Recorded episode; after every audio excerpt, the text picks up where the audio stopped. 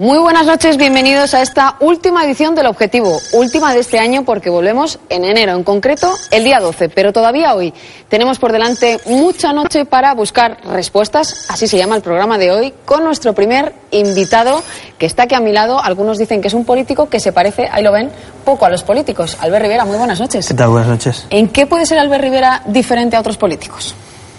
Primero que no aspiro a ser diferente, lo que sí que creo es que quizá no tenemos mochilas, hemos nacido de cero con todo lo que eso representa de bueno y malo. Y personalmente quizá porque tenga una profesión al más al margen de la política y haya venido aquí simplemente para intentar mejorar un poquito nuestro país. No tengo ningún objetivo de permanencia perpetua. Bueno, luego veremos si es así, si es diferente como estaba apuntando o no lo es y en qué cosas puede ser Albert Rivera y su formación diferente. Una noche, como les digo, que en la que buscamos respuestas y por lo tanto seguimos haciendo preguntas, pero esta vez también las preguntas las hacen ustedes, los ciudadanos. Hemos salido a la calle para saber qué le preguntarían si tuvieran delante al presidente del gobierno, a un banquero, a Obama o a Merkel. Escuchen. ¿Cuándo va a favorecer el empleo juvenil? ¿Cuándo piensa emitir? ¿Por qué no se invierte mucho más dinero en investigación? ¿Qué narices hacen con nuestro dinero? ¿Cuándo vais a dar más créditos a, la- a las pymes? ¿Cuándo van a devolver el préstamo? Que si de verdad Alemania va tan bien como parece. ¿Cuándo van a llegar a, a algunos acuerdos para que no hayan tantos recortes y se busque otra solución en, en España? ¿Por qué nos aprieta los tornillos tanto? Si realmente considera que va a poder generalizar la sanidad en Estados Unidos. Si cree que merece la confianza de los europeos. ¿Por qué me ha decepcionado tanto? Yo creía que era de una manera y me ha salido rara. Pues ya lo ven, esas son las preguntas que harían los ciudadanos a los políticos si pudieran, si los tuvieran delante y cuando no están, pues para eso estamos los periodistas, para hacer esas preguntas, aunque no gusten. A veces a algunos políticos no les gustan las preguntas. De eso va nuestra primera ración de Meroteca de esta noche. uno y uno y nos vamos. Eh, adelante, Gabriel, a ver por dónde me entras. Sinceramente creo que es que eso no toca. Estoy a vuestra disposición para contestar a muy pocas preguntas. Entiendo perfectamente la primera parte de la pregunta. ¿Qué, qué espera usted del presidente? Pero no entiendo lo último. Depende qué pregunta. No le voy a contestar. Pregúntaselo usted a don Mariano Rajoy. El euro. Llevo ya una semana guardando el mismo euro para que me preguntara por las armas de destrucción masiva. Ha conseguido usted, con su acreditada capacidad de síntesis, hacer cinco preguntas, nada menos, en menos de un minuto. A mí no me extraña ese tipo de comentarios que hacen los eh, oyentes. Llevamos 20 minutos eh, aquí y no hemos hablado ni de las personas en paro. Perdóneme por la broma, pero claro, es que usted me hace una pregunta sobre un comentario creo que es bastante evidente. Puede, puede reírse como No, quiera. no, no me río, no me río. Yo lo que no sé es por qué no le preguntan también un poco a los demás qué van a hacer, si quién es el sucesor de Rajoy. Bueno, realmente lo que tendría yo que preguntarle a usted es la pregunta que me ha hecho al final. Fotos con el dictador Obiang. no ha habido esa pregunta, ¿vale? ¿Lo pueden decir ellos o Bueno, pues que lo digan. no sé? Siguiente pregunta. Preguntas, preguntas, preguntas, bendita hemeroteca. Preguntas siempre y aunque no gusten. Esa es una de las cosas de las que vamos a hablar esta noche también, como han visto, con Albert Rivera, pero no va a ser nuestro único invitado. También habrá alguien aquí en el objetivo al que en este equipo le tenemos mucha, mucha envidia. Sumario. Esta noche, en el objetivo, dedicaremos buena parte del programa a reclamar a nuestros políticos algo que es esencial en una democracia. Que se dejen de tonterías y de mentiras. ¿Eh? De ninguna manera. Dicen que cada vez que un político miente, Dios mata a un gatito, pues como sea verdad, deben de estar en peligro de extinción. Cumpliremos, como siempre hemos hecho, al 100% de nuestro programa electoral. Y así todo, hoy repasaremos algunas de las mentiras más flagrantes de la historia y también algunas muy recientes. Esta semana se han caído con todo el equipo María Dolores de Cospedal con un tema que no domina del todo La deuda pública española. y Cristóbal Montoro que últimamente anda un poco perdido. ¿Dónde estamos? En fin, Ellos serán los protagonistas de nuestras pruebas de verificación. Mucho se ha hablado esta semana de los inmigrantes irregulares por culpa de las cuchillas que el gobierno aún no sabe si cortan o no cortan. No sé exactamente cuáles son, eh, si puede producir efectos que afecten a las personas. Pues ya se lo digo yo, cortan, las cuchillas cortan. Pues bien, el españolisto nos hablará de la otra cara de la inmigración y sus efectos positivos sobre nuestra economía. Y en Poder Ciudadano, un equipo de El Objetivo viajará hasta el Congo para comprobar cómo se emplea el dinero público que España destina para cooperación al desarrollo. Aquí comienza El Objetivo. Pues vamos ya con nuestras pruebas de verificación, eso que hacemos cada semana para intentar saber si los políticos nos la cuelan o no. Vamos con ellas.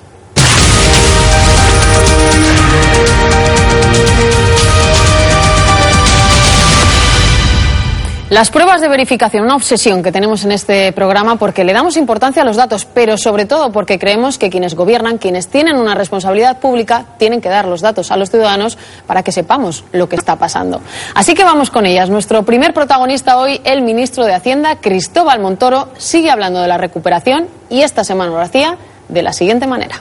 Eso es lo que explica eh, esos cambios en los pronósticos económicos. Y que hoy tengamos la mayoría de los pronósticos económicos para el año eh, 14 que eh, superan el escenario económico previsto por el Gobierno del 0,7 de crecimiento.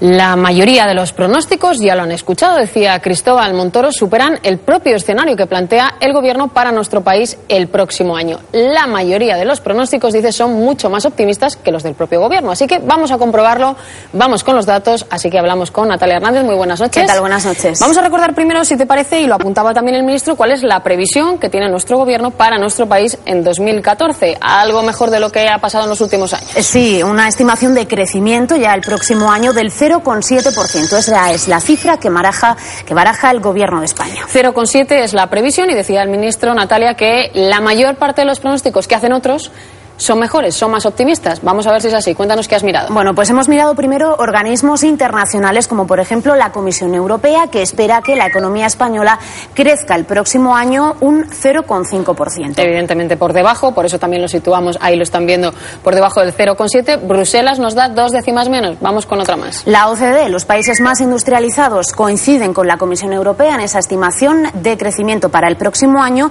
y hemos querido ir más allá. El Fondo Monetario Internacional que considera que la economía española crecerá, pero un 0,2%. Se estaba refiriendo el ministro Montoro, que suponemos maneja los datos, a organismos internacionales. Bueno, pues los tres más importantes están ahí, Natalia, pero siempre queremos buscar con algo más de rigor todavía más comprobaciones. ¿Cuáles más tenemos? Pues hemos ido directamente al Banco de España y el Banco de España estima que también habrá recuperación. Ya el año que viene creceremos, el 2014, pero lo haremos un 0,6%. 0,6 Banco de España, poco sospechoso, suponemos, para el ministro. Da por debajo también, no es más optimista. Vemos muchas más casillas. ¿Quiénes más eh, están por ahí haciendo previsiones para España? Pues nos ha, nos ha parecido oportuno saber qué piensan las agencias de calificación. Standard Poor's prevé una, un crecimiento del 0,5%, Fitch lo hace también del 0,5% y en el caso de Moody's un pelín más bajo del 0,3%.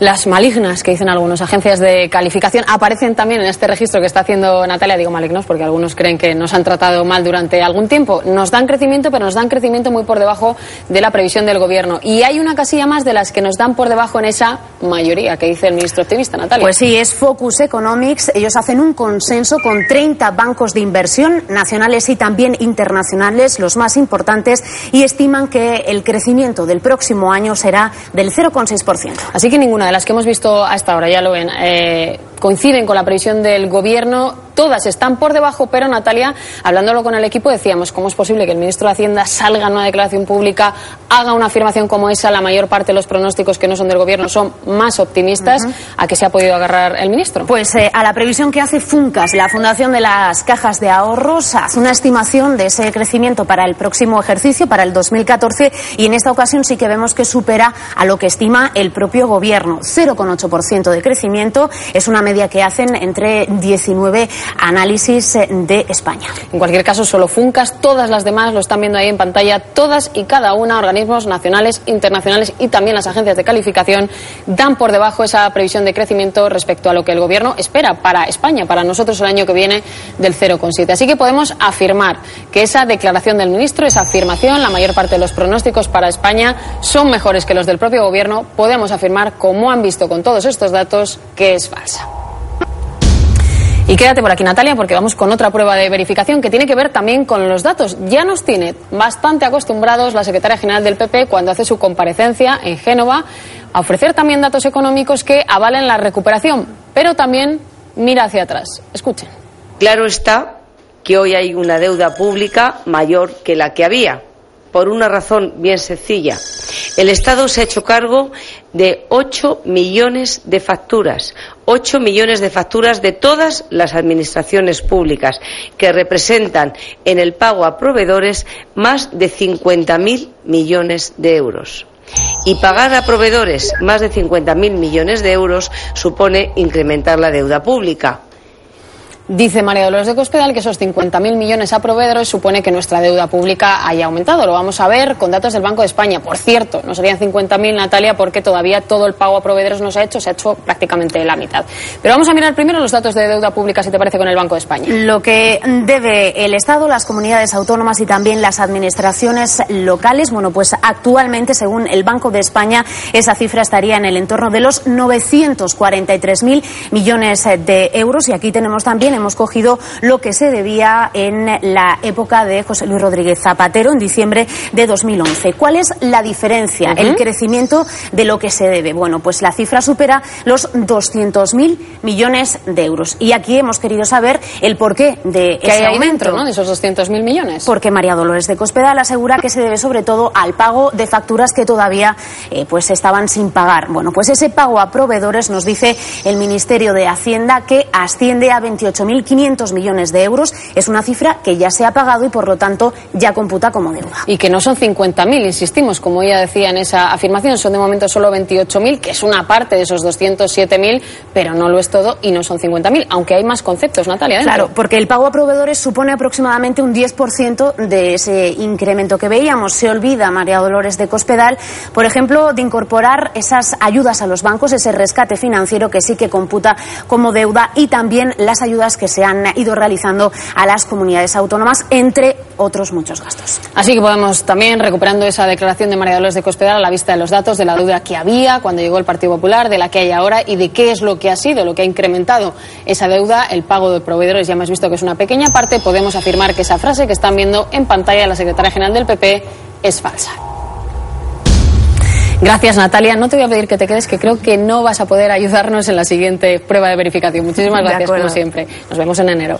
La siguiente prueba de verificación tiene como protagonista a la alcaldesa de Madrid y en un pleno muy duro decía esto a la oposición. La huelga se ha saldado con ni un solo despido, con la utilización de las medidas de la reforma laboral que hace posible que se disminuya el coste laboral con unas medidas de flexibilización en la que ustedes no creen, en la que ustedes no creen, pero que son las que han traído, vuelvo a repetir, más progreso a la historia de la humanidad.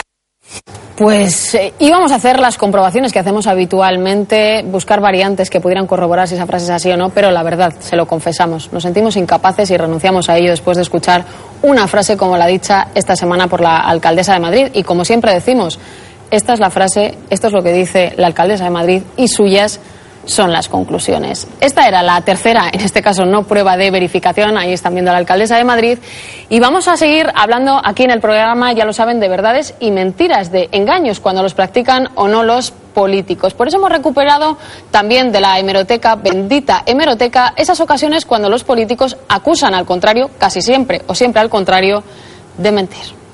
Y los eh, silencios pues eh, pueden ser peores que las mentiras. Las mentiras, ¿sabéis? Tienen las piernas muy cortas. Muy cortas. no decir nunca una mentira a un periodista. Se puede ser de derechas y no ser mentiroso. Y diga usted la verdad. La mentira política en sede parlamentaria. Por una parte, la verdad. La verdad. Cuantificadamente, la verdad. Mentirosa. Es falso. Es falso de toda falsedad. Eso es rotundamente falso todo.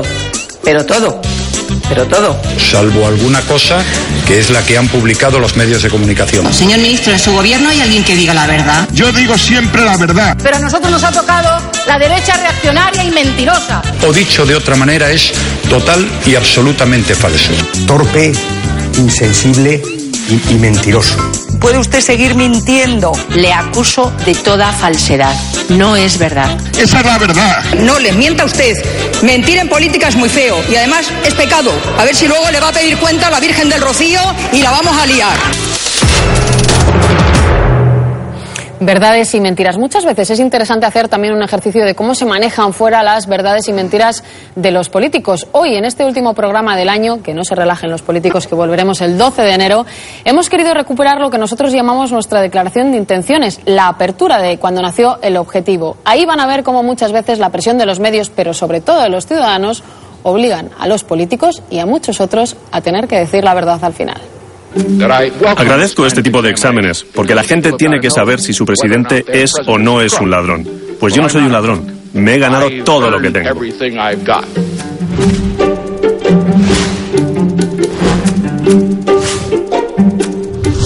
Usted se ha quedado con algo de dinero en relación con este pago que es objeto de la causa. Rotundamente no ni directa, ni indirecta, ni como usted ha dicho circunstancialmente, en ningún caso y bajo ningún concepto.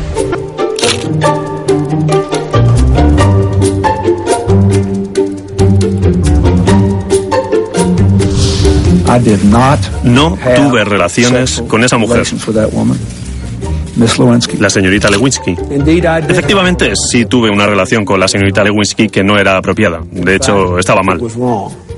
En estos momentos las eh, fuerzas y cuerpos de seguridad y el Ministerio del Interior no tienen ninguna duda que el responsable de este atentado es la banda terrorista ETA. La sentencia del 11M descarta la implicación de ETA. No ha habido terrorismo de Estado en España. Evidentemente no. Evidentemente, en este, en este periodo, ¿eh? Evidentemente no. Sabe usted, señor González, que va a dar bastante que hablar. Una frase como la que acabo usted de pronunciar, Estoy que no ha habido terrorismo de Estado en España. Sí, sí, estoy seguro que va a dar mucho que hablar. Lo llevo diciendo más de siete años. Nunca me he dopado. Es una locura. Yo, yo nunca haría algo así. Eso es... No, ni de broma. ¿Sí o no? ¿Has tomado alguna vez sustancias prohibidas para mejorar tu rendimiento? Sí. Desafortunadamente no he participado en toda mi vida en ninguna fiesta salvaje. Hoy el periódico El País publica las fotos de la fiesta de Berlusconi con varias mujeres. Imágenes comprometidas y que han enfadado muchísimo a El Cavaliere. En este periodo de desaceleración, a experimentar una fuerte ralentización. No hay que ignorar que pasan cosas, pero no hay que exagerar. Fase adversa. No estamos en una crisis económica. Estamos a merced de un régimen ilegal que amenaza la paz con armas de destrucción masiva. Armas de destrucción masiva. Puede estar usted seguro, y pueden estar seguros todas las personas que nos ven, que les estoy diciendo la verdad. El régimen aquí tiene armas de destrucción masiva. Eh, todo el mundo pensaba que en Irak había armas de destrucción masiva y no ha habido armas de destrucción masiva. Eso lo sabe todo el mundo y yo también lo sé. Ahora. Verdades y mentiras dentro y fuera de España. Bueno, vamos a seguir aquí en el objetivo. Nos toca ya hablar de poder ciudadano y, por tanto, de lo que se hace con el dinero público, con el dinero de todos ustedes.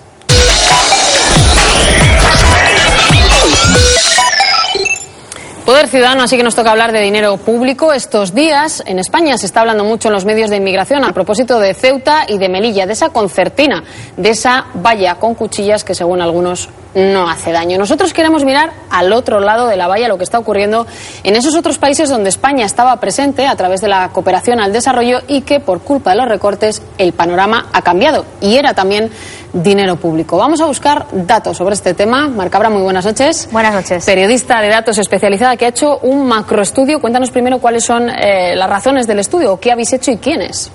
Nos hemos fijado en los datos de desembolso de ayuda oficial al desarrollo de 2007 a 2012. Estamos hablando de 22.300 millones de euros invertidos en ayuda oficial al desarrollo. ¿Cómo habéis conseguido los datos? Por cierto, veo que hay transparencia, que aquí en este territorio sí habéis conseguido datos. Tener datos sobre desembolso es casi un milagro en este país. Bueno, punto positivo en este caso para la cooperación, ¿no? Sí, sí, para el Servicio de Estadística del Ministerio, chapó. ¿Por qué hemos mirado a estos datos? Pues porque hay un gran descenso y para eso hemos estado ocho periodistas trabajando durante cuatro meses y no solo nos hemos quedado en los datos, sino que hemos ido a terreno. Hemos ido a cinco países que son Guatemala, Bolivia, República Democrática del Congo, Marruecos y Vietnam. Ahora sí, vamos a ver sobre el terreno. Una periodista de este equipo ha trabajado también con Mar en el terreno, en Congo en concreto, pero ha ocurrido algo y lo hemos dicho, los recortes han afectado a todo en España, pero es que aquí estamos hablando de salvar vidas, de desarrollo, de países en vías de desarrollo que necesitaban ese dinero. Tenemos un gráfico que demuestra cómo ha ido subiendo y cómo en un momento dado empezó a caer ese dinero público. Aquí vemos que el descenso parece de una empresa que va mal. Si estuviéramos hablando de economía, esto es una empresa que va mal. De 2008 a 2012 hay un descenso del 67%. Es casi imposible hacer cualquier planificación estratégica de política pública con este descenso así. La caída es brutal. Se ha llegado a invertir, decías, en todo ese periodo 22.000 millones, pero desde luego en la última etapa, sobre todo, la caída empezó en 2011, pero está siendo y es una gran queja que aquí reconoció también el ministro de Exteriores. Cambia el panorama en función del gobierno y hay quien dice, bueno, es que el PSOE tuvo más sensibilidad hacia la cooperación, el PP le ha pillado el tsunami o es que tiene menos. ¿Esto también lo habéis analizado? ¿Tiene algún componente de dato o de qué? Esto no parece una política pública, esto parece una política de partido, que los de un color, en este caso los del PSOE, creían a veces ciegamente en esto y los del PP creen que esto es algo que solo te puedes permitir cuando tienes dinero. Y sin embargo no es así. Y de hecho, la crítica de las ONG, por ejemplo, de Intermon Oxfam, es que ahora en los presupuestos de 2014 se está planificando que el 0,17 del PIB vaya a ayuda oficial al desarrollo. Qué lejos queda, vuelvo a hacerlo, qué lejos queda aquel 0,7 en épocas de bonanza. En cualquier caso, hablamos de un dinero que se necesita para proyectos que hablan de salvar vidas, de desarrollo, insistimos, y que ha hecho que cambie el mapa. Esa tijera que ha entrado antes estábamos en unos países, suponemos mar, y claro, ahora han tenido que centralizar la ayuda en muchos otros. Vamos a ver primero el mapa, si te parece, de lo que ha ocurrido hasta 2012 y vemos los países en los que España estaba presente con dinero público, con dinero de todos ustedes. Este era el mapa hasta ahora, los países prioritarios. En todos estos lugares había una oficina, 51 países, donde podíamos hacer cooperación directa. Dábamos dinero a algunos más, pero bueno, 51 países estaba la cooperación española y ahora, de aquí a 2016, nos quedaremos en los únicos que quedan en naranja, que son 23 casi la mitad de los países. Hay algo que me contabas antes al inicio que es curioso y es que aquí el propio ministro dijo, a mí me hubieran contado, me hubiera encantado no recortar, pero es que aquí en un gobierno hay que ponerse de acuerdo con el de Hacienda y creo que tú has podido comprobar que es así. Hacienda es quien tiene también la última palabra en el caso de las ONGs o del dinero que va a la cooperación, ¿no? La importancia del Ministerio de Hacienda en cooperación es cada vez más grande y en 2012 más o menos eh, ellos controlan el 45% de lo que se invierte en cooperación. Controlan más que exteriores. ¿Por qué? Porque gran parte de ese dinero son compromisos, compromisos principalmente con la Unión Europea, un compromiso que adquirimos en 1986 cuando entramos a la Unión Europea y el compromiso, aunque hay reuniones, es verdad, el compromiso es de darle un botón de transferir a Bruselas. Claro, es verdad que no debe tener, o sí, no lo sabemos, la misma sensibilidad un ministro de Hacienda que uno que dirige una cartera que se llama ministro de Exteriores y Cooperación. Por tanto, si queda en manos de Hacienda, quizá la visión eh, sea otra. Pero además tenemos compromisos, como tú decías, con otros organismos, no solo el dinero que da directamente a España, que es mucho menor, pero es que nosotros teníamos eh, compromisos adquiridos ya y que ese dinero España lo sigue dando por la puerta de atrás y no lo decimos en sentido negativo, sino que va por otra vía, ¿no, Mar? Y se tiene muchísimo menos impacto si el dinero va a través de Bruselas y Bruselas es quien decide.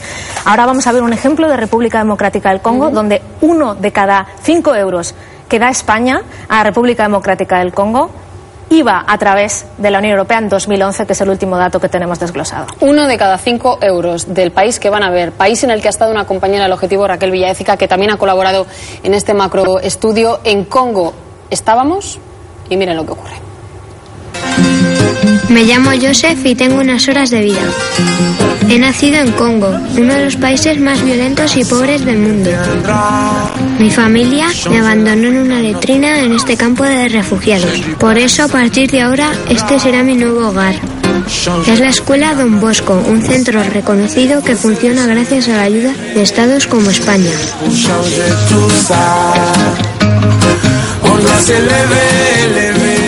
Este centro existe y funciona gracias a la ayuda que viene del exterior. Los chavales no pagan. no pagan ni un céntimo. Y habrá unos 4.000 chavales que reciben eh, educación en cuanto a enseñanza y luego también que comen al, al mediodía. Esta es mi habitación. España ha pagado parte de estas instalaciones. Aquí duermo yo junto con otros 400 niños malnutridos. En ejes que hemos conocido aquí, la gente viene para proyectos de tres meses. En tres meses no te da tiempo a conocer la verdadera necesidad del, del sitio.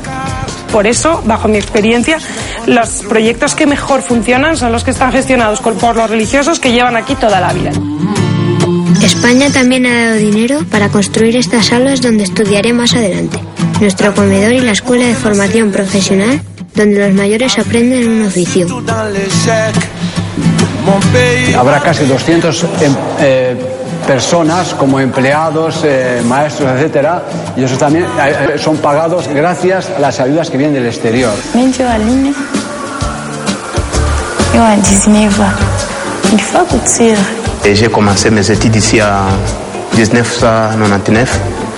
Et puis jusqu'à nos jours, je suis travailleur ici. J'ai fait la menuiserie, je suis un ADB. Ellos tienen un futuro gracias a que los países que tienen más dinero han sido solidarios. Si no hubiera esas ayudas, esto sería, en primer lugar, no hubiera empezado y que luego sería imposible de que pudiera funcionar.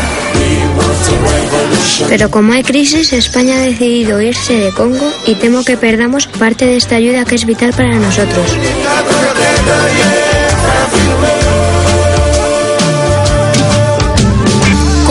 Donde España estaba y de donde España se marcha apenas quedan fondos y ese era el planteamiento que queríamos hacer, qué ocurre con esa gente que se queda allí. No es el único sitio que habéis visitado, Omar, hemos dicho Bolivia, Vietnam, también Congo, habéis cogido prácticamente un lugar de cada continente y esta es la realidad. Nos vamos después de haber hecho una inversión y cómo queda aquella gente, eso lo sabremos también, tendremos datos de aquello.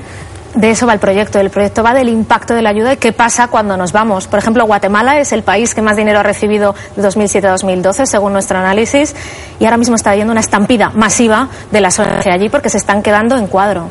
Es una de nuestras mejores marcas España, el trabajo que hacen los cooperantes, las ONGs en este país, que están sufriendo también de esta manera eh, la crisis. Por cierto, me querías contar una anécdota de lo que hay también detrás cuando un gobierno toma una decisión o no. Un buen ejemplo de que detrás de las decisiones del gobierno sobre este tema hay más cosas. Bueno, a veces nos damos cuenta de ejemplos que hablan de la cooperación como si fuera casi de una manera mercantilista, ¿no? Mira, existe una facilidad financiera internacional para la inmunización, que es un dinero que se da a un organismo que, y lo gestiona el Banco Mundial, que básicamente es un mecanismo financiero donde los gobiernos ponen dinero, se emiten bonos y eso, ese dinero, de ahí luego se consigue para poner vacunas a los niños. Para que te hagas una idea, alrededor de 7 millones de niños mueren antes de los 5 años y el 20% de las vidas se podrían salvar poniendo vacunas, algo que nos ponemos todos. Bueno, pues este, esta facilidad financiera no se iba a aprobar en 2012. ¿Por parte del gobierno español? Por parte del gobierno español. Se iba a No hay dinero para esas vacunas.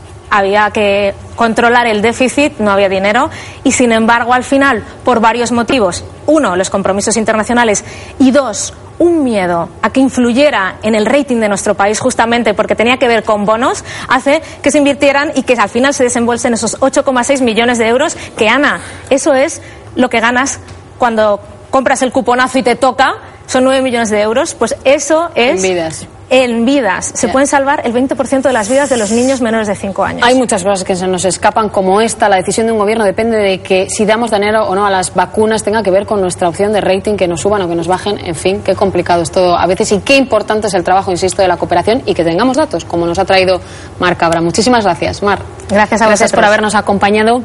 Enseguida vamos a volver aquí tras la publicidad en el objetivo hablando de inmigración, de qué ocurre cuando desde estos países vienen a España, cuáles son las opciones. Enseguida volvemos con el españolista. Señor Rajoy, en mi clase somos 32 alumnos y me da miedo que con la crisis seamos aún más. ¿Va a aumentar el número de alumnos por clase? Los partidos nuevos tenemos más responsabilidad que los partidos viejos. Los partidos viejos ya han decepcionado. Los partidos nuevos no podemos decepcionar.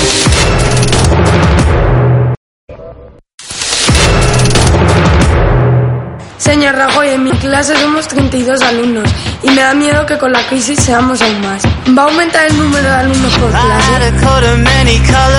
Los partidos nuevos tenemos más responsabilidad que los partidos viejos. Los partidos viejos ya han decepcionado. Los partidos nuevos no podemos decepcionar.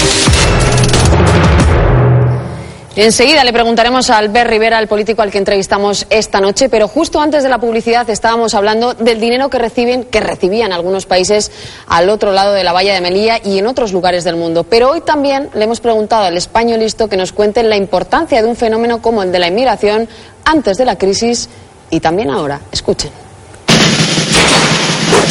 ¿Saben ese que dice que van a los servicios sociales un español, un rumano, un marroquí y un ecuatoriano y todas las ayudas se las llevan los extranjeros y al español no le dan ni los buenos días?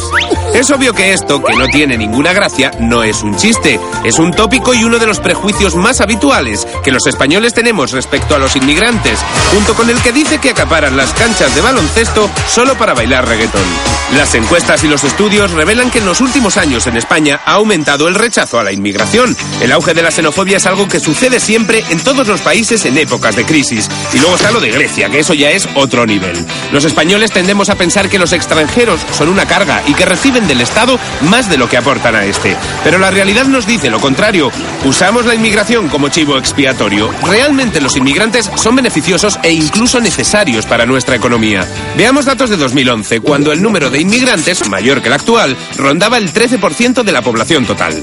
¿Qué aportaban los inmigrantes en situación legal? Sobre todo, estabilidad económica. Por ejemplo, los inmigrantes suponían hace dos años el 10% de los afiliados a la seguridad social. Y como la población española envejece a un ritmo vertiginoso, gracias al trabajo de los inmigrantes el sistema de pensiones será algo más sostenible. Pero no es infinito, o sea que en el futuro hará falta que vengan más. Y a cambio de estas aportaciones, ¿qué se llevaban los inmigrantes en 2011? Pues el gasto sanitario que suponían para el Estado equivalía solo al 5% del total. Y de todos los que cobraban pensiones, solo el 1% eran extranjeros. Y todo eso por no mencionar que cuantos más rumanos haya en España, más votos obtendremos en Eurovisión. Así que señores, menos xenofobia y más sentido común. El españolisto que cerraba de esa manera todo ese bloque en el que hemos hablado de ayudas y también de inmigración. Vamos ya, como les decía, con la entrevista de esta noche con un político que ha dicho cosas como estas. Creo que se trata de volver a poner de moda lo que nunca ha debido dejar de estar. Bueno, mucha gente nos pregunta si somos un partido de izquierdas, de derecha, de centro. Ciudadanos va a empezar a cumplir su programa electoral hoy. Nosotros hemos querido definir como un partido de ciudadanos. Yo creo que Ciudadanos, si nos presentamos a las elecciones por lo que vemos en los sondeos, va a estar presente en el Congreso de los Diputados. Y mucha gente nos pregunta estos días, ¿pero esto para qué es? Que somos un partido de tradición socialdemócrata y liberal progresista. Que se puede hablar claro se puede defender las ideas de la gente, se puede pensar en sus problemas. Si tú no puedes mirar a los ojos a quien te ha votado, vamos más. Nosotros no vamos a entrar en el politiqueo. Yo creo que no puede nunca en un país dejar de estar de moda la libertad. Pues yo creo que a Rajoy está faltando liderazgo político. Yo creo que es un presidente que puede resolver, o sea, está resolviendo lo urgente, pero no está resolviendo lo importante. Vamos a cambiar las cosas. Y lo vamos a hacer por las buenas o en las urnas. Albert Rivera y lo ven, muy buenas noches. ¿Qué tal? Buenas noches. Buenas noches, bienvenido aquí al, al objetivo. ¿Es diferente Albert Rivera a otros políticos? ¿Es diferente su formación a otros partidos políticos? Yo creo que hay una nueva etapa política en la que hemos surgido nuevos partidos en el siglo XXI y eso seguramente conlleva cambios en la forma de comunicar, en, la- en las propuestas y seguramente la mayor diferencia es la libertad para poder proponer cambios sin tener hipotecas, mochilas de condicionantes de otro tipo. ¿no? Hablo de poderes fácticos, hablo de hipotecas con los bancos, hablo de voluntad de los votantes que te piden una cosa y que a veces hay partidos que no lo pueden o no lo quieren hacer. ¿no? Habla de ideologías también. Eh, hay gente que no sabe cuál es su ideología, ni si es bueno tener o no ideología, que parece que para ustedes es incómodo. Yo creo en las ideologías, lo que no creo es en las eti- en las etiquetas. Es decir, yo creo que, que hay que tener ideología y eso es lo que te permite desarrollar un programa electoral. Nosotros creemos en la igualdad de oportunidades, creemos en las libertades individuales y conjugamos esos dos valores. Eso en Europa le llaman tercera vía, en España no ha existido nunca. Pero ¿no? en eso cree casi todo el mundo, independientemente de que se sea de izquierdas o de si derechas. cree casi todo el si mundo, tienen seremos ideología, sí, esto va a ser como lo de UPyD, que todos somos de UPyD y no lo sabemos. Ahora le no preguntaré. No sé si usted será de UPyD, No. pero eh, dice que tienen ideología. Claro. ¿La izquierda o la derecha? ¿Dónde están ustedes? Y eso ideológicamente es la tercera vía en Europa. Una vía progresista que defiende la igualdad de oportunidades, pero que no, no hace incompatible con la libertad, con el mercado. En España hemos conseguido una cosa que a nosotros nos parece fundamental, que la Constitución incorpore los derechos sociales y el estado del bienestar y a la vez reconozca la economía de mercado y la libertad de empresa. Y eso no puede ser incompatible si queremos tener riqueza y redistribuir la riqueza. Esa es nuestra ideología. Quizá en España hemos estado acostumbrados o a los rojos o a los azules de siempre, o al intervencionismo más claro, o al neoliberalismo y el neoconservadurismo más de derechas, ¿no?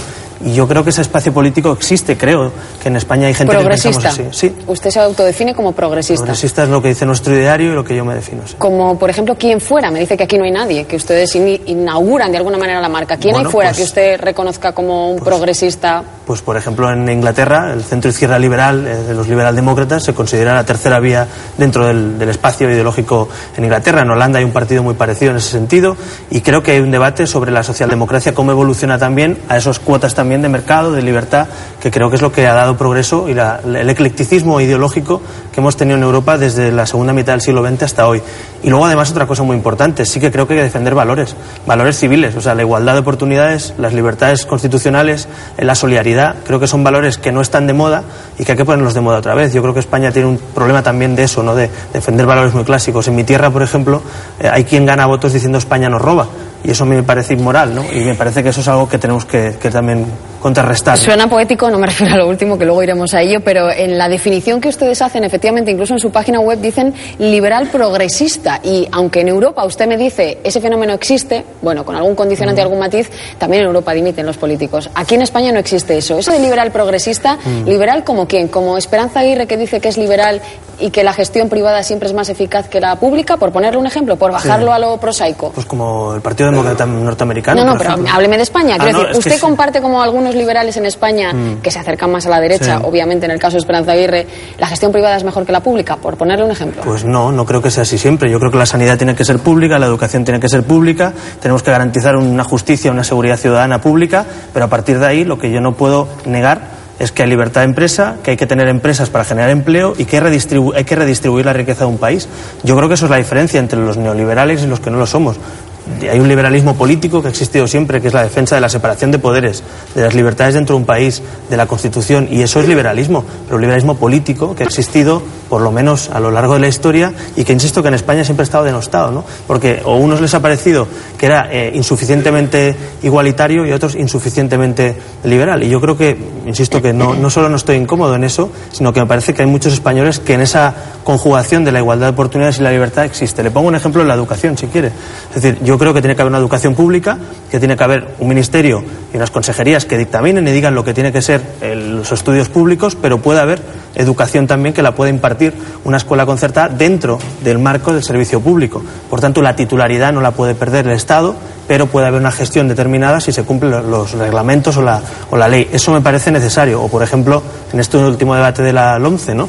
Eh, ¿por qué ¿Le hace- gusta la ley Bert, que ha no, me gusta. adelante esta no me gusta y hay alguna cosa que sí me gusta. A mí, por ejemplo, me gusta Sí, pero luego hay que votar. Si usted estuviera en el Parlamento, ¿qué habría votado? pues habríamos enmendado cosas si hubiéramos podido y si no hubiéramos votado en contra, porque no me gusta la mayoría de la ley. Por ejemplo, me gusta, por decir algo que me gusta, que cuando uno suspende dos asignaturas o más de esas dos asignaturas tenga que repetir curso. Eh, yo creo que eso es- no es eh, algo aceptable que uno pueda pasar de cursos con tres, cuatro y cinco asignaturas acumuladas. Pero no me gusta que introduzca la religión nuevamente dentro del currículum, aunque sea una optativa. No me gusta todo el debate que se ha producido en Cataluña con el tema lingüístico porque tampoco ha resuelto lo que algunos pedíamos, que era un sistema trilingüe en la escuela pública, y se ha inventado un sistema que hay que pedir y solicitar eh, la educación privada que luego te la pague la Generalitat. En fin, creo que se ha equivocado. De, de hecho, estamos defendiendo un pacto por la educación entre todos los españoles y entre los principales partidos, no solo el PP, ¿no? Hay quien dice que ese argumento en el caso de la educación o la sanidad, que ha mostrado una posición, casi le diría, cercana en este caso al Partido Socialista, también con matices. Hay quien dice, bueno, Albert Rivera es sentido común y hay quien dice, esos son sus fans, sus críticos, es que está intentando cazar votos de todo centro, centro izquierda, centro derecha. Eso también es verdad, no me negará que quiere también votos, ¿no? O, Sí, o no quiere que le voten. Yo le digo una cosa, yo le, le- le puedo prometer que no estamos, cuando hemos montado una plataforma, evidentemente cuando decidimos concurrir a unas elecciones, uno pretende que le voten para cambiar las cosas. Pero no es el objetivo decir cosas para contentar y luego tener votos. El objetivo es decir lo que piensas y a partir de ahí, si a la gente le gusta o no, lo decidirán los ciudadanos.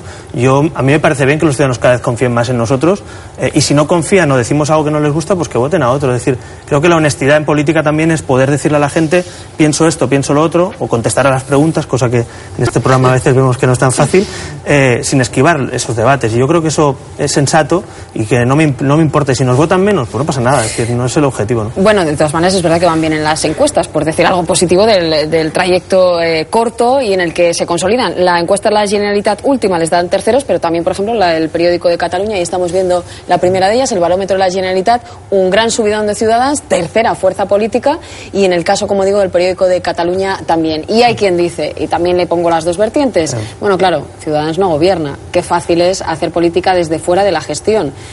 Eso, eso puede ser también, que cuando ustedes gobiernan tendrán encima el peso de una gestión que ahora mismo no tienen y es mucho más fácil hacer críticas desde fuera. Pues seguramente. Es decir, es innegable cuando uno gobierna se desgasta, cuando uno gobierna toma decisiones. Pero también es verdad que hay otros que estando en la oposición ahora bajan y se hunden. Y por tanto, podemos decir también que hay gente que ni siquiera sabe hacer oposición o ni siquiera sabe pro proponer alternativas. ¿no?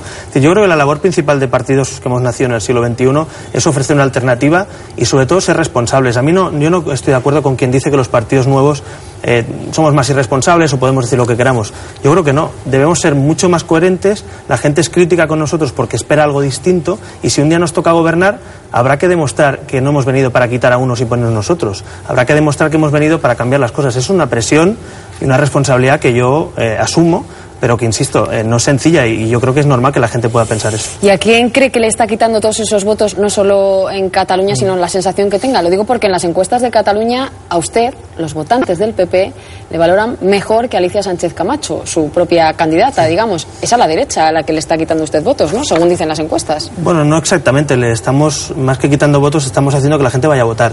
El último, en las últimas elecciones, Ciudadanos fue el partido que más movilizó a la abstención, pero en términos absolutos. O sea, 100.000 votantes en Cataluña que se quedaron en casa en las últimas votaron a Ciudadanos. Yo creo que eso es un gran logro, sacar a la gente en un momento de, de desmoralización. A partir de ahí, evidentemente que la gente puede haber votado al Partido Socialista, al PP, a Convergencia o a nadie y van hacia nosotros. Pero también le digo una cosa, me importa muy poco. Es decir, estos debates sociológicos, politólogos y políticos es muy interesantes, eh, yo los respeto, pero al final los ciudadanos, como quien ve La Sexta o Telecinco Antena 3, hace zapping y cambia de canal. Y por tanto no podemos pensar que los ciudadanos son rehenes ¿Es tan, de un fácil, voto. ¿no? es tan fácil cambiar de ideología que en España, eh, hasta por lo menos que llegara la crisis, como cambiar de canal? ¿Cree que de, es ideo- tan fácil? de ideología no, pero de partido sí. Uno puede compartir con un partido el 50, el 60, el 70% Sí, del... pero habitualmente no se pasa, o la gran masa no pasa, por ejemplo, del PP al PSOE. Hay una parte en el centro que en sí. esas ¿no? encuestas vemos que CIU pasa de tener hace un año 62 escaños a poder tener 32. Eso quiere decir que la gente cuando no le gusta lo que ve puede cambiar. O al Partido Popular, que tenía mayoría absoluta, les está reduciendo mucho la intención de voto. O el Partido Socialista está bajando.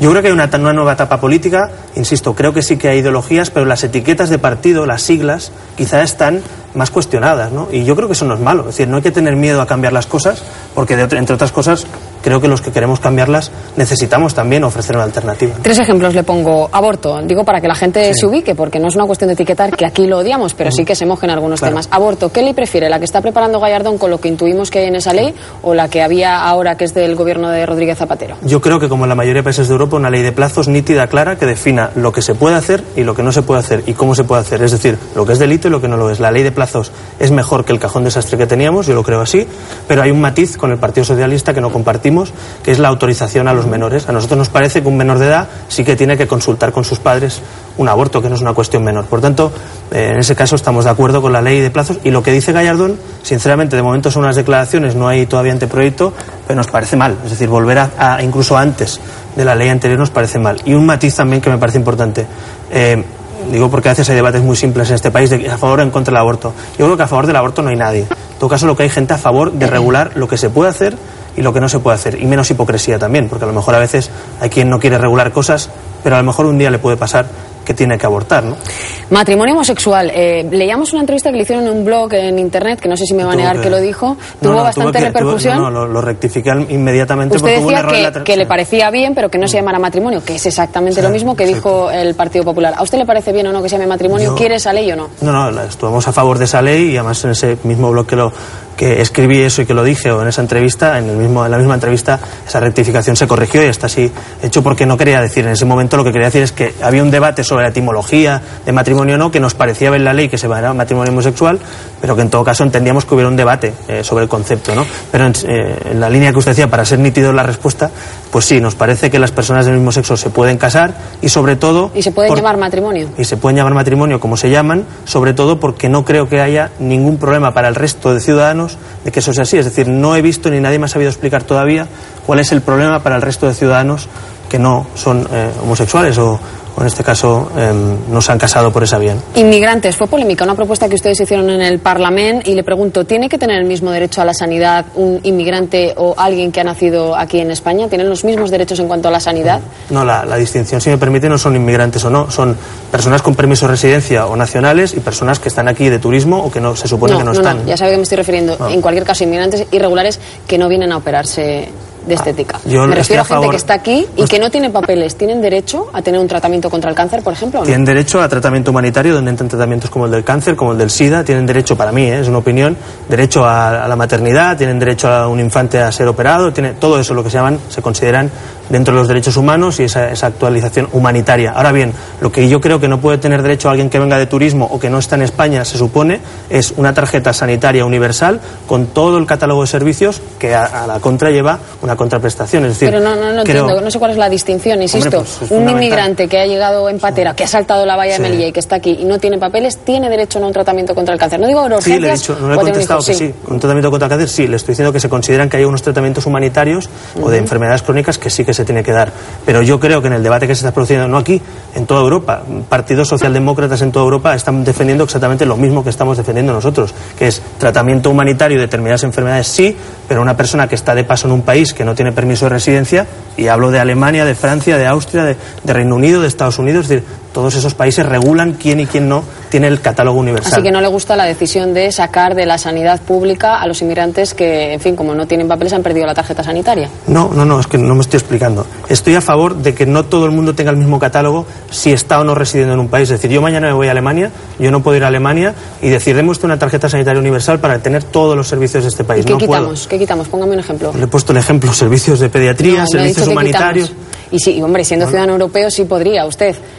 Sí, Sí. podría, si va a Alemania le van a atender. Sí, me van a atender porque además ahora hay un alemán. convenio que va Claro, a aprobar sí una podría, tarjeta en Alemania sanitaria y en única. otros muchos países. Pero fíjese, no quiero abrir este debate, pero también tiene, tiene una cosa a tener en cuenta. En España, por ejemplo, se está produciendo que por problemas administrativos a veces los catálogos de servicios no son los mismos. Sí, ¿no? pero, es otro eso es debate. otro debate. Yo le digo, usted en Alemania le atenderían, aquí no tendrían ese mismo derecho los Pues inmigrantes. ponga el ejemplo de Estados Unidos y le... si no, va- que si- yo quiero hablar de España, no quiero hablar de Estados No, Unidos. pero digo si yo le estoy poniendo el ejemplo, digo, yo si me voy mañana a Estados Unidos, yo no puedo llegar allí y decir, hola, buenas tardes. Bueno, es que allí, y entre quiero- otras cosas, la sanidad no es como la de aquí. Bueno, el plan Obama algo ha hecho mejor no, de no. lo que había. Bueno, no me, no me quiero enredar, veo que ahí le cuesta más mojarse, pero... No, no, se lo he dicho, yo ¿Le igual me he gusta lo que ha hecho bien. Ana Matos, sí o no? Sí, es muy sencillo. Lo que me gusta que ha hecho Banamato es decir lo que sí que se puede dar unos servicios si tienes tarjeta sanitaria. ¿Qué no me gusta? Que, por ejemplo, a menores o a personas de 26 años que no tienen trabajo, personas españolas que están aquí, pues se les retira ese servicio sanitario. Entonces no estoy de acuerdo. Y los recortes, pues tampoco. Impuestos, ¿subirlos o bajarlos?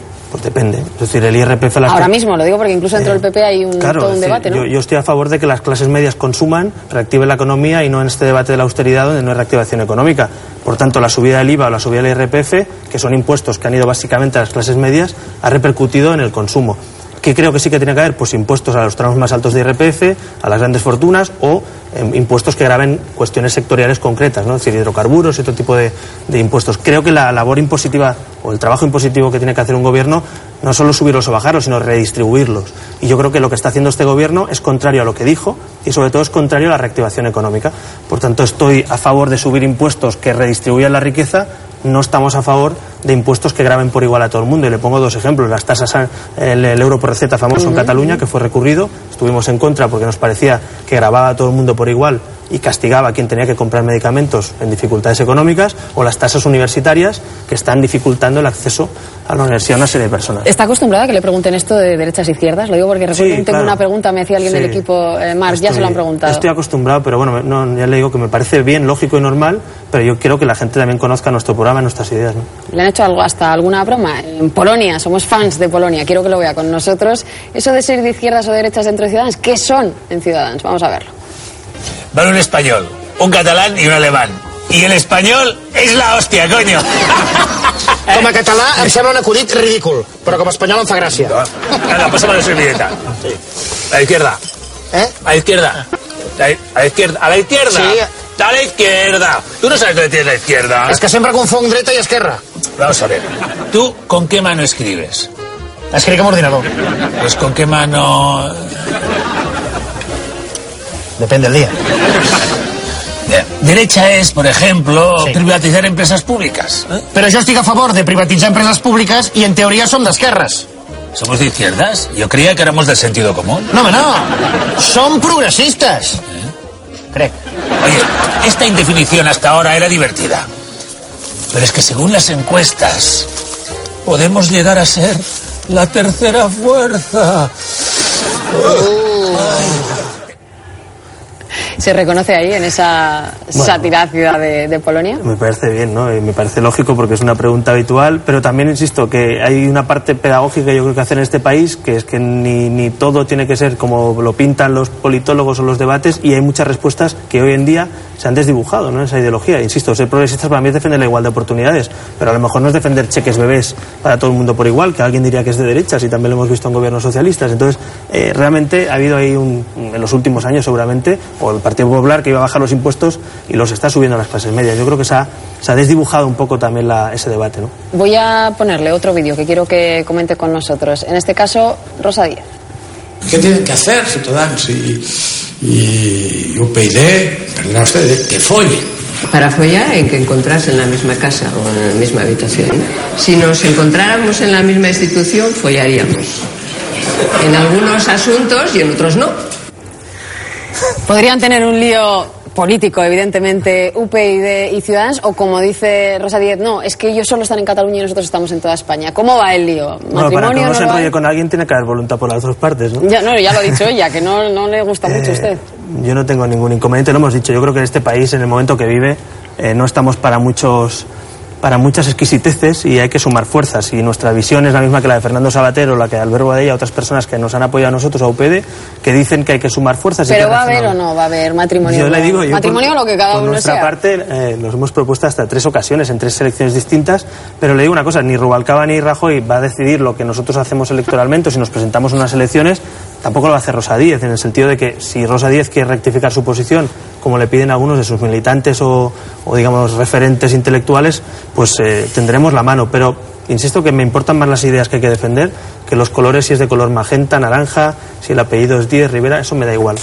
Cataluña, parece que van a pactar, eh, que hay visos de pactar la pregunta entre Esquerra y CiU. ¿Qué tiene que ocurrir entonces si finalmente se pacta la pregunta, bueno, en unas semanas? Es que yo creo que estamos en la, Cataluña... La pregunta de la consulta para quien... Tenemos un problema porque estamos en, en un, en un plano paralelo de ciencia ficción o ciencia política ficción. Es decir, CiU y Esquerra van debatiendo sobre una pregunta, sobre una fecha, cuando Cataluña y la Generalitat no tiene competencias para debatir sobre la soberanía nacional y en todo Bueno, caso... pero si plantean la pregunta, si la plantean, si se ¿pero ponen de la acuerdo... plantea? ¿Cómo la va a convocar un gobierno que no tiene competencias? Como si el Yo Parlamento... estoy en la plantean solo, si se ponen Ah. de acuerdo y la plantean.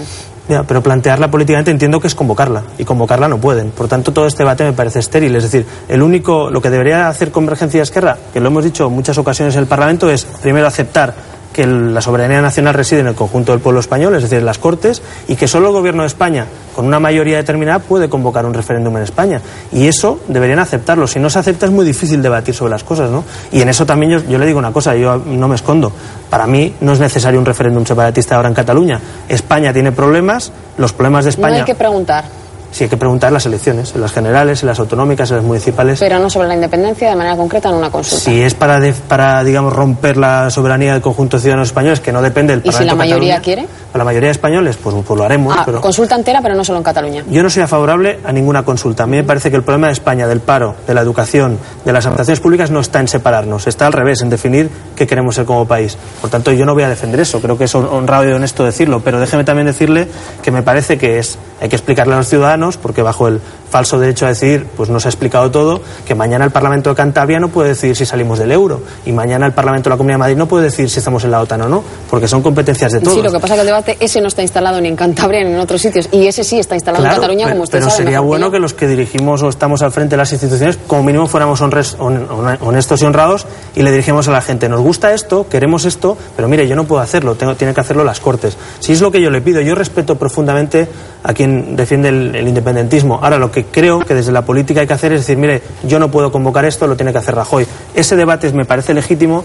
El debate este, yo convoco y hago lo que quiero, sí o sí, como dice Artur Mas, pues me parece que lleva la frustración incluso a los independentistas. Me quedan dos o tres preguntas y muy poco tiempo. Regeneración. ¿De dónde viene el dinero que consigue Ciudadanos? ¿Cuánto dinero público Sí. tiene y cuánto de fuera de quién? Miren, tantos por cientos no lo sé exactamente, pero tenemos un sistema mixto y, y- y austero. Es decir, una parte viene de dinero público, es decir, de las instituciones pues, que como grupo Pero la mitad, parlamentario. menos de la mitad, mayor. Pues no no sé. les sé decir las cifras, pero yo creo que más o menos un 25-30% debe venir de las cuotas que tenemos. Otra parte en campaña utilizamos un mecanismo que es un bono retornable, es decir, la gente nos presta dinero con pequeños bonos que le retornamos, microdonaciones que también conseguimos a través de Internet y finalmente también hemos tenido créditos bancarios, digo hemos, porque si no me equivoco este año el partido va a ser va a tener superávit y no tendremos deuda, ¿no? Ni siquiera con los bancos. Entonces yo creo, yo voy a dormir tranquilo en el sentido de que eh, no tener deudas, quien dice que quien paga descansa, y me parece que un partido político en el siglo XXI, donde todo el mundo está endeudado, tener superávit, pues es un trabajo también costoso para un partido pequeño, ¿no? Y su sueldo supongo que será como eh, diputado y como presidente del partido o no. Yo no tengo- ¿Solamente? solo tengo un ¿Su sueldo. único sueldo? El único yo solo tengo un sueldo y además doy el 15% por estatutos a mi partido para precisamente una parte de la financiación del partido son los cargos que aportamos una parte del sueldo, es decir, cobro Y es el público, 85%. supongo que no le importará decir cuánto Sí, es cobra, público, son 74.000 euros al año, brutos, que aproximadamente, pues si uno calcula en 14 pagas, son 4.000 y algo, 4.500 euros creo cada mes como presidente de grupo parlamentario, y de eso, pues una parte va al partido y solo cobro un sueldo porque además nosotros queremos que sea incompatible que solo se pueda cobrar un sueldo público. ¿Se van a presentar en las europeas? ¿Tienen capacidad para ello? Pues ¿Tienen, no. ge- ¿Tienen gente? Porque parece que, que solo existe usted. No, tenemos más gente, además cuando quiera le invito a que, a que invite a otros compañeros de Parlamento que son igual de válidos o más que yo. Eh, pero ¿Van a ir? Lo estamos pensando. En enero el Consejo General, que es el representante del órgano de la militancia, decidirá, habrá un informe de la Ejecutiva, lo estamos pensando. Hay pros y contras.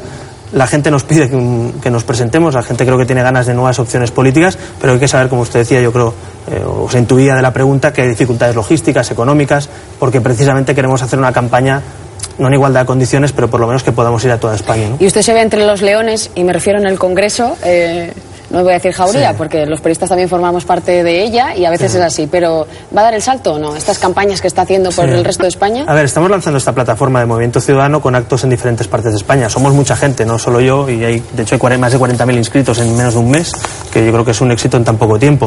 Eh, no lo sé. Yo ahora estoy muy centrado también en, en la- en el grupo parlamentario que estamos liderando, pues yo creo que parte de la oposición en Cataluña. Con esas encuestas, pues es evidente que tenemos que prepararnos para si un día nos toca estar en un gobierno o apoyar los presupuestos, un pacto para gobernar. Y yo creo que ese es el principal objetivo. A la larga, pues no lo sé, tengo 34 años recién cumplidos y no lo sé si algún día estaré en el Congreso. Bueno, le agradezco mucho que haya estado hoy aquí con nosotros Albert Rivera. Vamos a ver si más adelante nos vemos y ya en otro lugar o en el mismo. Muchísimas gracias. Muchas gracias, buenas noches. Gracias. Bueno, gracias Albert Rivera y aprovechando que está aquí también, los políticos son humanos y en este último programa también queremos recordar que a veces hasta incluso se ríen y no de los ciudadanos. A veces los políticos, se ríe Albert Rivera, se ríen de ellos mismos. Les voy a dar tres argumentos de peso, de mucho peso, para votar el próximo domingo. Uno tiene que ver con las pensiones, otro tiene que ver con el subsidio, las ayudas por desempleo, y otro tiene que ver. eh, eh. Eh, señorías, si la secretaria primera se considera indispuesta, puede ser. Desempleo, pensiones, y el tercero tiene que ver. It's three agencies of government when I get there that are gone. Commerce, education, and the, um, uh, what's the third one there? Let's see. Ahora se lo diré, ahora se lo diré. Continúe, continúe con el llamamiento para votación.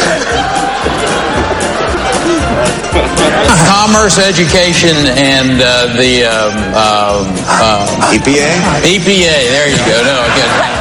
Perdón, me, me he quedado mal. Juan Vicente Espero contestar prácticamente todas las cuestiones. Las que no conteste será por la culpa de mi propia letra que me cuesta trabajo entender.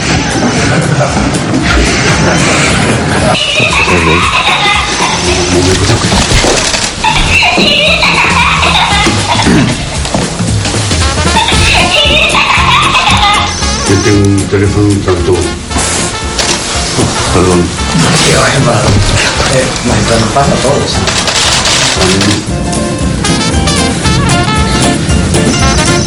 Qu'est-ce que vous préférez que je réponde aux questions? Alors, y a-t-il des questions? Allez-y. Oui, oui, bah.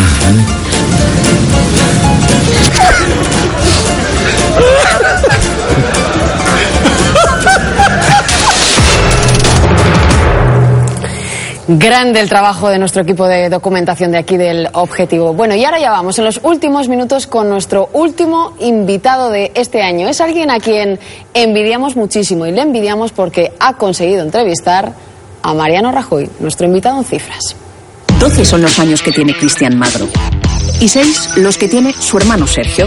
Primero de la ESO es el curso que estudia. Y 9,75 la nota que sacó en su último examen. De matemáticas, por cierto. Médico es lo que quiere ser de mayor, pero por ahora ha ejercido de periodista. Tres son las preguntas que Cristian le ha hecho al presidente del gobierno, Mariano Rajoy. Pues aquí lo tenemos, a esa persona a la que tanto envidiamos en este programa, porque todavía, vamos a decir todavía, no hemos conseguido lo que él. Cristian, buenas noches de nuevo. Buenas noches. Bueno, has conseguido entrevistar al presidente del gobierno. Esto ya es un logro. Lo que pasa es que mucha gente no sabe por qué lo has conseguido, por qué te han elegido a ti, o es que conocías a Mariano Rajoy. No, es que estoy apuntado a la mesa de participación que, que colabora con UNICEF. Entonces UNICEF les llamó y les dijo que si tenían algún niño que quisiera ir a entrevistar a Mariano Rajoy. Y entonces me eligieron a mí. Y tú dijiste, yo quiero entrevistar a Rajoy. ¿no? Claro. Estás apuntada a la mesa de participación del ayuntamiento del lugar donde vives, que es una ciudad cercana a Madrid, San Fernando. San Fernando de Henares. Y bueno, tú dijiste, yo estoy dispuesto a ir a esa batalla, ¿no? Sí. ¿Y ya en ese momento ya tenías decidido lo que le querrías decir al presidente o tardaste unos días en decidirlo? ¿Cuánto tiempo hubo en medio? Pues eh, dos horas por ahí, porque mm, el hombre, el señor de UNICEF, nos dijo que lo teníamos que tener preparado. a- y ven- yo venía del instituto y nos dijo que nos daba una hora o hora y media. ¿Y tú ya más o menos controlabas temas de información? o Porque a mí me han soplado que tú periodista no quieres ser, aunque has ejercido y nos das mucha envidia. Pero ¿más o menos conoces lo que está pasando? ¿Más o menos Sí. tienes contacto con, la, no sé, con las noticias? ¿Las ves? Sí, o- sí, me gustan mucho las noticias. Y había ya varios temas que a ti te interesaban, ¿no? Sí. Que querías sacarle. Bueno, cuéntanos cómo fue la noche anterior. Ya eh, te dicen que vas a ir, ya te dicen qué día vas a, a la Moncloa. ¿Cómo fue la noche anterior? Pues estaba nervioso porque, claro, iba a entrevistar al presidente del gobierno. ¿Y con quién estabas? ¿Con tu familia? Claro. ¿Qué te dijeron ellos? Pues que, que lo intentase hacer lo mejor que pudiese y que me lo pasara bien. Que, que iba a ser una experiencia que no se me iba a olvidar nunca. Y de momento no se te olvida, ahora nos No. cuentas cómo fue aquel día. Me cuentan, Julia y Oscar, que son tus padres, que te tranquilizaron diciéndote, hombre, que tú no eres Rubalcaba, que te, te va a tratar con cariño, ¿no? Sí. Y así fue. Fue muy cariñoso. ¿Esa mañana sales para Moncloa, te recogen o cómo, cómo es ese trayecto? Pues fui, por la mañana fui al instituto y salí a las 3 y 10 y a las 4 por ahí creo eh, tuvimos que ir a, a la puerta de a donde está lo de la mesa de participación y, y luego ya nos llevaron a Moncloa. Y llegas a la Moncloa y a ver, cuéntanos cómo es, porque hay muy, muy, muy, muy poca gente que haya conseguido ir a la Moncloa. Pues llegamos, eh, nos dejó el taxi en la puerta y luego había un control y tuvimos que esperar a que nos diesen paso porque allí no puede entrar todo el mundo. Solo los elegidos. Claro. Luego vino un coche y ya nos llevó a la zona de visitas, a donde, a donde hacen las entrevistas. Porque es, eh, también hay otro edificio que es donde vive Rajoy y su familia. Ese no le viste, ¿no? No. Solamente estuviste en el, en el de trabajo. Bueno, y estáis esperando ahí y de repente llega el presidente del gobierno. Pues tardé un poco porque estaba reunido. y, pero mientras me fueron maquillando, me fueron vistiendo y después ya eh, me hicieron fotos solo y después ya vino y ya me puse con él haciendo, a hacerme fotos. Y la parte que más nos interesa a nosotros es la de las preguntas. ¿Tú habías preparado cuántas preguntas o cuántos temas querías sacarle al presidente del gobierno? Pues de la sanidad y la educación. ¿Y por qué elegiste esos dos temas? ¿Por qué te parece que eran los más importantes? Tú que tenías Claro. ese privilegio de... Porque la educación es muy importante en España, porque es la base. Y la sanidad, pues, porque es muy importante. Si la gente se pone mal, habrá que atender a la salud. Me han dicho que además tienes un familiar cercano que había estado enferma, creo que tu Sí, mi abuela. abuela. Y era una de las cosas por las que tú querías saber, ¿no? Sí. Le pregunté que si podían investigar más contra el cáncer y el SIDA, porque mi abuela había tenido cáncer, y a ver si podían investigar más. Esa fue una pregunta. ¿Y cuál fue la respuesta que te dijo el presidente? Me dijo que estamos en crisis, que la investigación es uno de los primeros gastos, pero que a medida de que, haya, de que salgamos de la crisis, que se podría invertir más. ¿Y tú qué pensaste cuando te dijo eso el presidente del gobierno? No, pues es verdad, es que estamos en crisis y no se puede hacer mucho. La sanidad y la educación. ¿Cuál fue la pregunta que le hiciste con la educación? Eh, que en mi clase éramos 32 alumnos y me daba miedo que con la crisis seamos aún más. Y él me contestó que él cuando iba en Pontevedra, que eran 40, pero que lo ideal sería menos de 32, pero me dijo que me decía con todo el cariño que seamos 4, 12 o 32, que, sí, que yo me tengo que esforzar y así, pues, que así Llegarías a algún lado, ¿no? Era educación, era sanidad y creo que le metiste una más al presidente, aunque no estaba del Sí. todo previsto que hubiera tantas preguntas, ¿no? ¿Cuál fue el otro tema que le sacaste? que si iba a aumentar o disminuir el número de paro. Y él me dijo que ha disminuido mm, respecto al octubre de 2012. Y tú dijiste, pues estos son los datos. Claro. ya estamos nosotros para hacer la, la prueba de verificación. ¿Te pusieron algún impedimento? ¿Te dijeron, hombre, es que es el presidente del gobierno, Cristian, no te pongas muy pesado? ¿O te dijeron algo cuando llegaste? No.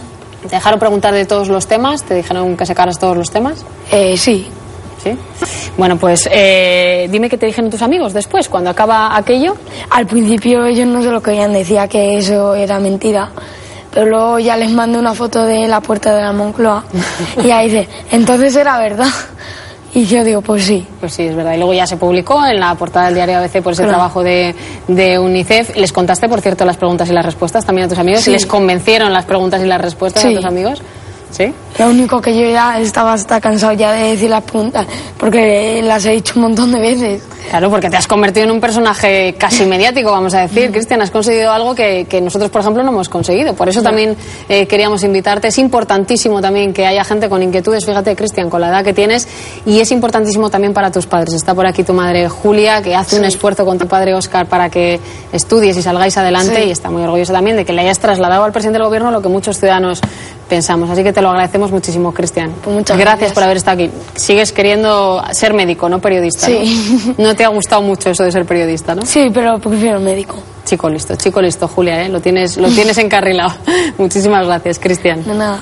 Así terminamos nosotros con este pequeño guiño a alguien que ha hecho algo importante y es preguntarle al presidente del gobierno que nada nos gustaría más también aquí en este programa poder hacerlo. Como les hemos dicho, terminamos hoy en este año, pero volvemos el próximo 12 de enero con mucho más objetivo.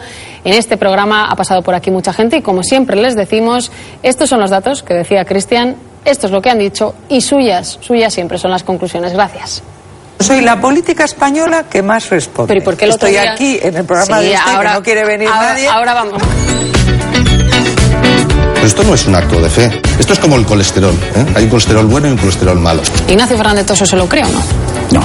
Vamos a ver si hace una entrevista políticamente incorrecta. Un gobierno es siempre un gobierno de coalición entre el ministro de Hacienda y todos los demás. Y yo no soy el ministro de Hacienda. Si pudiéramos nos quedamos en España.